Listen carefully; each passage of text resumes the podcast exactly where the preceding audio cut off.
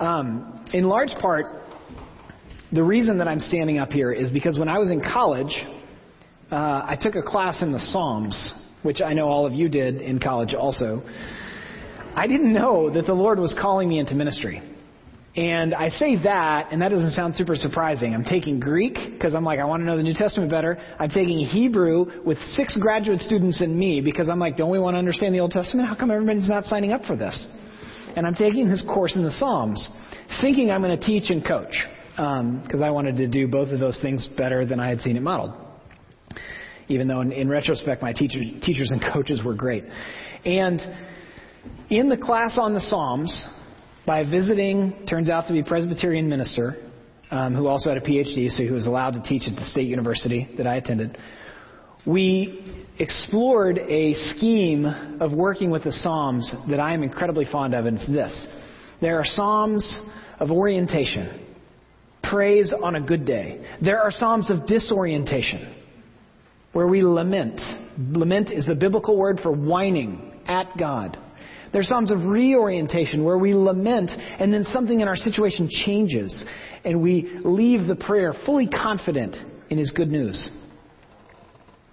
And the reason that I'm standing up here now is the first Psalm that He asked me to present on because He knew I was a Bible language geek and that I was passionate. That he gave me Psalm 137, which is about the darkest chapter in the Bible.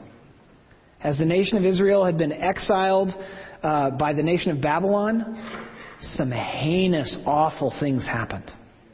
And the nation of Israel wanted God to treat the Babylonians the way that they had treated them. And so they pour out their hatred, not expecting God to do it, but with full confidence that He takes that hatred seriously. Switch. Don't want to teach and coach anymore. God wants that intimate of a dynamic between me and Him. I can't do anything other than this. So about 22 years later, here I am. Still a very, very big fan of the Psalms and how intimately God invites us to relate with Him and to Him. Most of my pastor friends do not like this scheme for the Psalms. They want to spread the Psalms out into the royal Psalms and the messianic Psalms and the imprecatory Psalms. You're like, what's an imprecatory Psalm? It's a cursing Psalm. But theologians have to call them imprecatory so it doesn't sound too aggressive, even though David prayed, Lord, break their teeth. I really like orientation and disorientation, reorientation. I really like knowing that I'm not only allowed to pray ugly, it's modeled for me in the scriptures. Don't believe me? Check out Psalm 74, or 79, or 88, or 137, or 109. Just off the top of my head. I love the Psalms. And what I encourage people to do when you want a moment of spirituality, open your Bible to the middle. That's the only book in the scriptures that function for our direct devotional use. All of the Bible is devotional, but when we open the Psalms, specifically whatever day of the month that it is, so today's November 5th, we open to Psalm 5. And we allow Psalm 5 to pray us. And what will happen is you'll spend about 10 or 12 minutes, that's all it'll take. Psalm 5, Psalm 35, Psalm 65, Psalm 95, Psalm 125, and you will pray to God the full range of the emotions of the human experience in trust. Not that He's going to fix everything, but that He takes your life and mine very seriously. There are promises about the future, but the Psalms tell us what to do in between. And one of the reasons that a lot of my pastor friends don't like teaching the Psalms this way is the goal, according to Jesus, is love for enemy, not break the teeth of the enemy. But how do we get there? How do you get from, and you have enemies, by the way, I'm going to talk about this more, but, so just bear with me for a second. You have enemies, just for about 11 minutes. Take my word for it. I'll explain in a minute. So how do you get from today, some knowledge that you have enemies, to loving them? I think a big step is honesty with God in prayer. You ever feel stuck in life? Relationally? At this church that's just like the island of misfit toys except for Jesus? You've been at the same job for eight years or 38 years doing the same thing? Do you feel stuck? What do you think God wants you to do with your stuckness? Grin and bear it?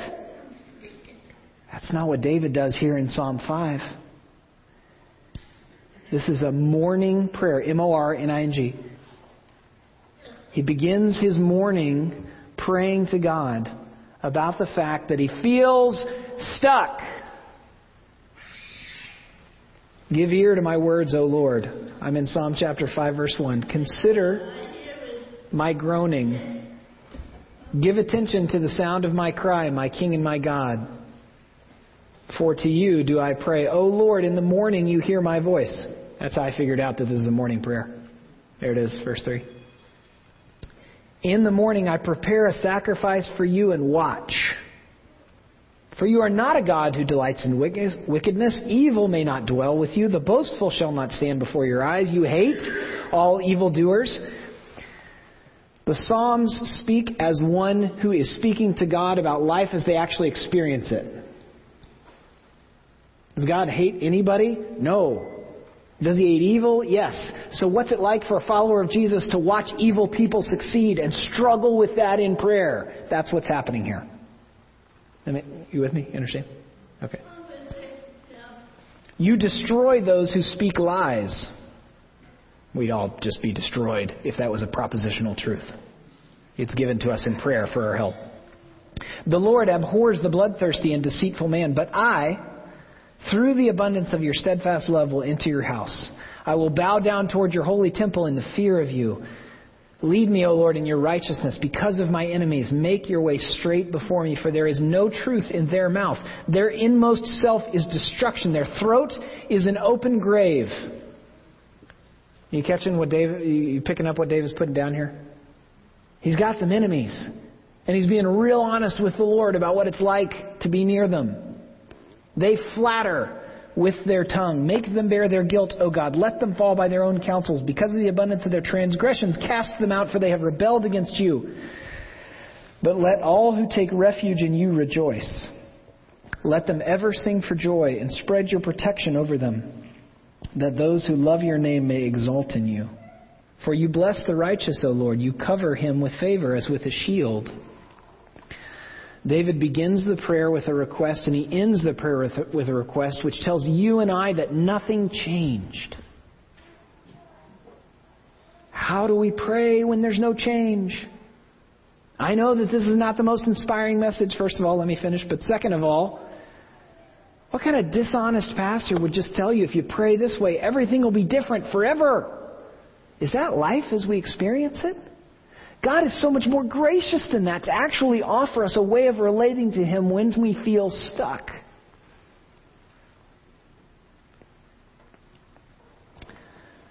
Jesus went to the Psalms as his prayer book. He probably grew up singing them. On the cross, he quoted Psalm 37. In Gethsemane, he cried out in disorientation to God.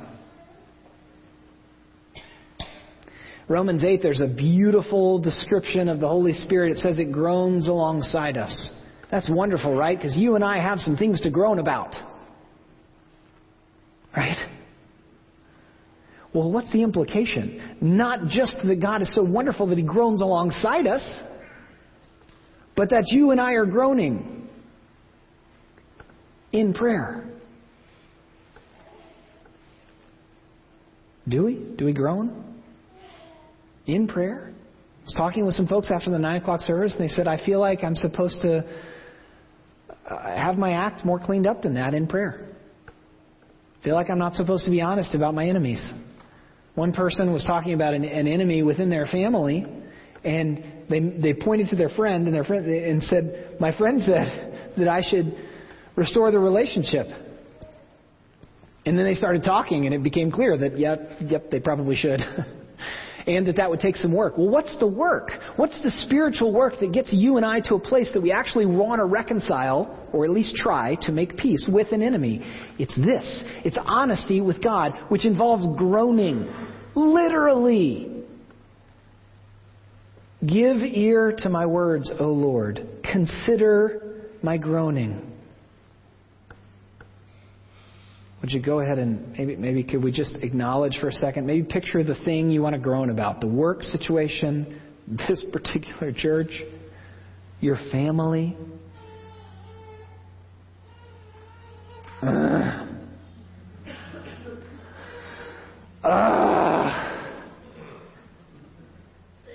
let's go ahead.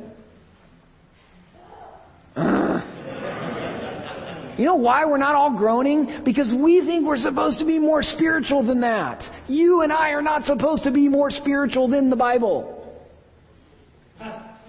We're not. We're supposed to follow its lead. Consider our groaning, O Lord. See, we're so unwilling, right? Because it sounds weird, right? You know why it sounds weird? Because it's such a visceral human expression of life as we actually experience it. And God, especially in prayer, does not want you and I to come before Him with a sanitized, over spiritualized whatever. Prayer is groaning and watching. I don't know about you, when I, when I was growing up, it was implied that spirituality was largely about learning. I was supposed to sit down with my Bible and read a chapter of it and learn something every day and therefore become like a better Christian. That was me growing up. See, that's my physical, I don't know. And spirituality certainly involves learning, but it's certainly not less than learning to watch and to listen and to groan and to pray. If Jesus used the Psalms to pray, maybe you and I need even more than more information. We need to learn to pray like this. That's why my encouragement is to take Psalm 5 and let it pray us in the morning. And then take Psalm 35 and 65 and 95 and 125. And on the day that you hit Psalm 119, that'll take longer than about 10 minutes, but most days it'll take about 10 minutes. And the whole spectrum of being a human, we pray to God when we use that way. David says in verse 3 In the morning you hear my voice. In the morning I prepare a sacrifice for you and watch. When the psalmists pray, How long, which is about the most repeated phrase in the whole book, it's a move of watching. There are a lot of ways to watch, but prayer is about watching too. It's not just getting the words right. I would say it's far more about being honest with God about life as we actually experience it, which is a move of trust. But then we watch. There are a lot of ways to watch. Lately, when I pray, uh, I have a journal like this big. I have a lot of journals. I have a journal about this big and I pray here and I leave space over here and then I go back to it and see what's different after a couple of weeks. That's a way of watching. There are some people at this church that love a practice called listening prayer. Listening prayer, among other things, is a way of watching and pausing to speak to the Lord and then wait and listen. That's what David's referring to.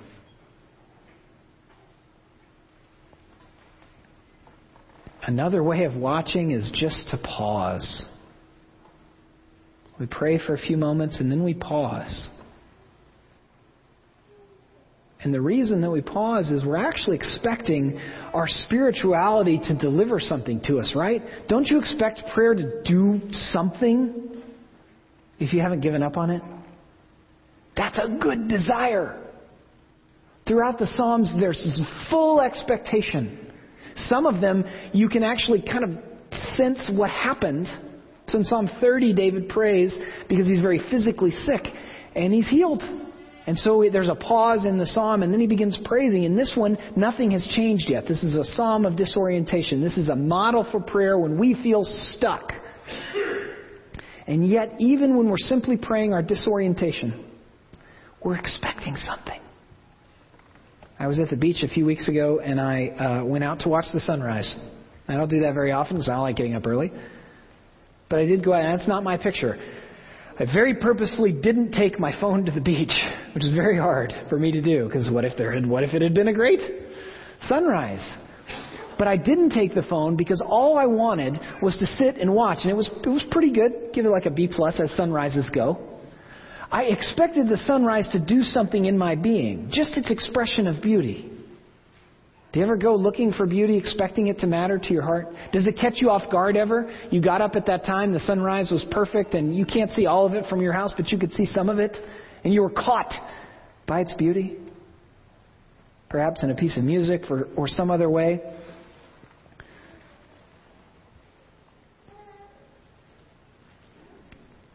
Our prayer is to matter, and you, I think you and I know that, and we experience it and we sense it, and then we don't know how to pray the full range of our emotions.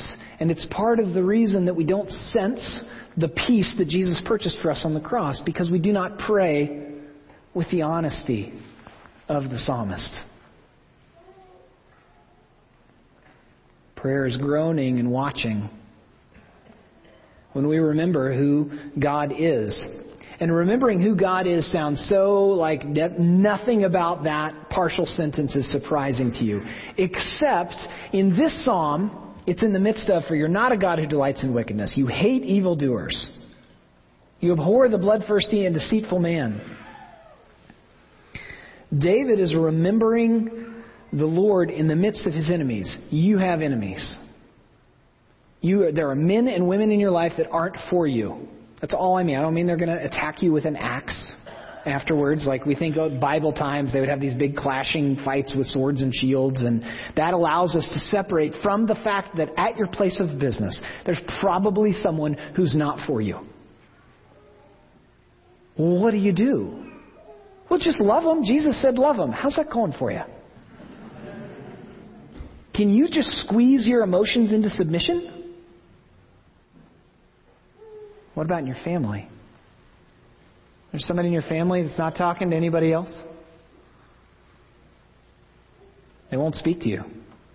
It wasn't even something you did. It was someone else, but you didn't shun that other person and they're mad at you or whatever. Not that this has ever happened in my family. There are people in your family that are not for you. Jesus said, love neighbor and love enemy, which means love everyone. But how do we get there? I mean, if you can just squeeze your emotions into submission, you're probably psychologically hurting yourself. There's like a little pro wrestler that lives in your being and just needs to get out of there. That's a terrible analogy. That's not in my notes. And this is why a lot of other pastors, especially when I was younger and I was more anti authority and feisty in my explanation of how important the Psalms are, didn't like it, is because Jesus said, Love enemy, but how do we get there? I mean, how do you get there in traffic? There are people in traffic that are not for you. Right? No, seriously. I mean, it is funny. It's good that you laugh at my spectacular joke, but don't, aren't there people in traffic that are not for you? What do you do? Well, I'm just going to ignore them. You can't do that in Connecticut because you have no idea how they're going to handle that stop sign. Right? I'm serious. Just literally. No judgment. I actually love it. It's like a game. But they have a 3,000 pound machine with a combustion engine and steel and chrome. You can't ignore them. So do you just choose to love them? What do you do? I think we need to learn to be honest with the Lord about our enemies, which is the human way of engaging the call to neighbor love. At no point are we called to be more spiritual than the Bible. David says, break their teeth. Darkness is my closest friend. I wish you would pay them back exactly the way that they sinned against me. Is God going to do that? I don't think so. But he takes it seriously, which is real faith. We expect our laments, it's a biblical word for whining, We expect our anger. We expect our requests to God to matter. And there's one reason, and it's so important. It's because of His covenanting love. It's the Hebrew word chesed. It's one of the reasons I love the English Standard Version of the Old Testament. If you have an NIV, every time you see the word love, in Psalm 136. That's steadfast love. And because of our culture, we think of love as like, oh, feelings. No, this is a covenanting love. Sally Lloyd Jones calls the love that never stops, never gives up, always and forever love. Which would increase the page, like 40 pages in our Bible if we translated it that way. But maybe that's how we should translate it. Because we think of love as all feelings. We remember who God is. He is a God who covenants. We break the covenant, he does not. That's verse 7. But I, through the abundance of your steadfast love. It's okay if you have an NIV, just add a little. I'll teach you how to write the, the Hebrew. You just write it next to the word love every time throughout the Psalms, and you can remember that it's a covenanting love. There's one other thing in here that we kind of have to cover. Um, because for some of us it jumps out and we don't understand how God can be a God of love that we are supposed to fear. Did you catch that verse 7? But I, through the abundance of your steadfast love, will enter your house. I will bow down toward your holy temple in the fear of you. And in 2017, like safety's really important. And fear is really bad. How much time we have? All right.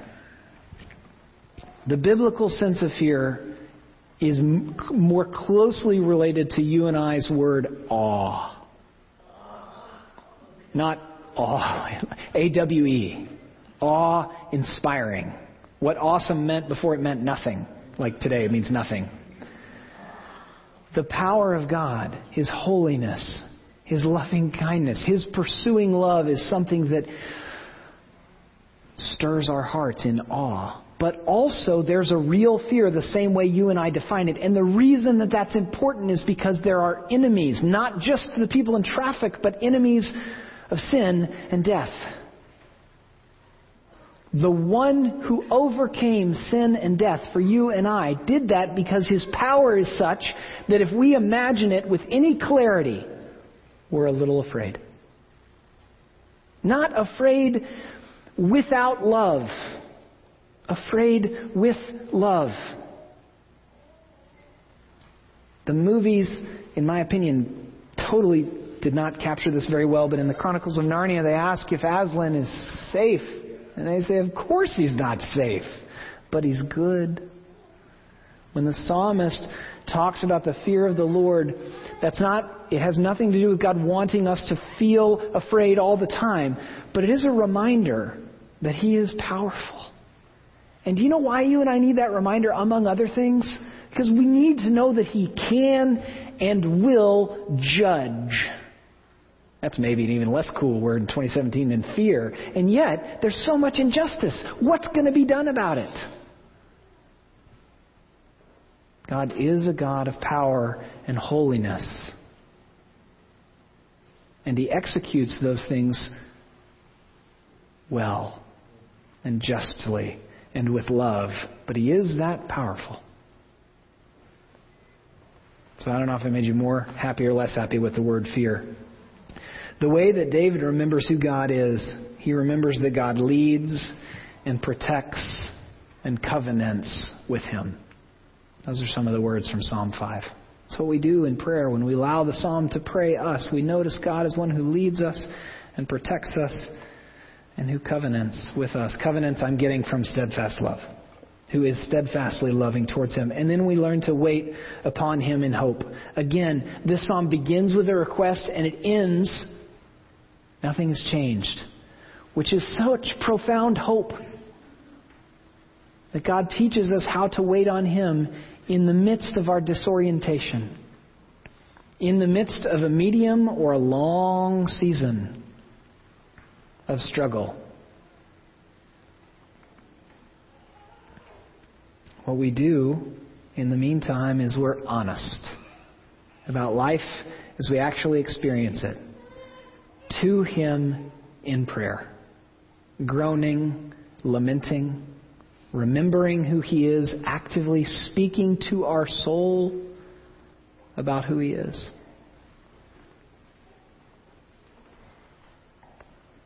Let all who take refuge in you rejoice.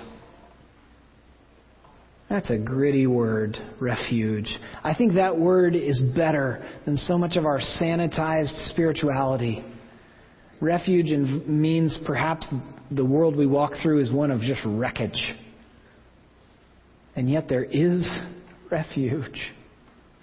And how we experience that in addition to corporate worship, is in prayer. So I encourage you to let the Psalms pray you.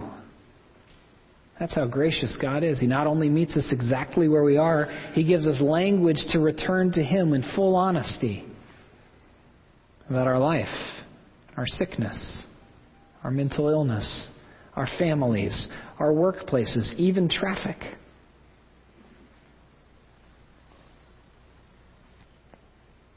We return to Him as a refuge. The Israelites' dominant memory of salvation was of the Exodus, was of the Passover where they were brought out of slavery, real slavery.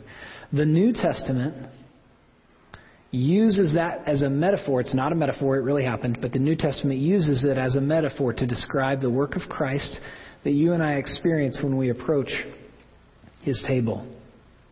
In the midst of learning the language of the Psalms, there is still hope. Hope in God who will make all things new.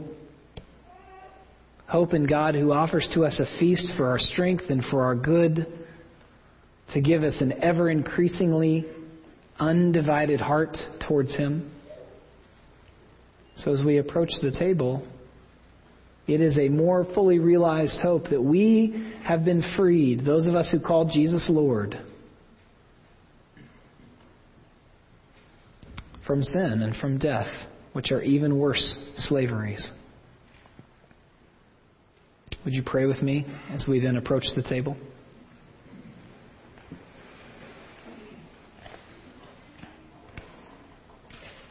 Father, we thank you that you are a refuge for our past stories that you're sorting out for us, for this present moment when many of us are disoriented, and for our future that we have hope, that you are growing us up in love, that you are entirely sovereign, though we will not understand that until we are with you. Father, teach us to pray like the psalmists direct us away from an over sanitized hyper spirituality that is, in fact, not what you call us to. Because of the work of Christ, help us know that we can approach you in full honesty, knowing that you take all of our prayers with the utmost seriousness. Give us a sense of your Holy Spirit, Lord. Amen.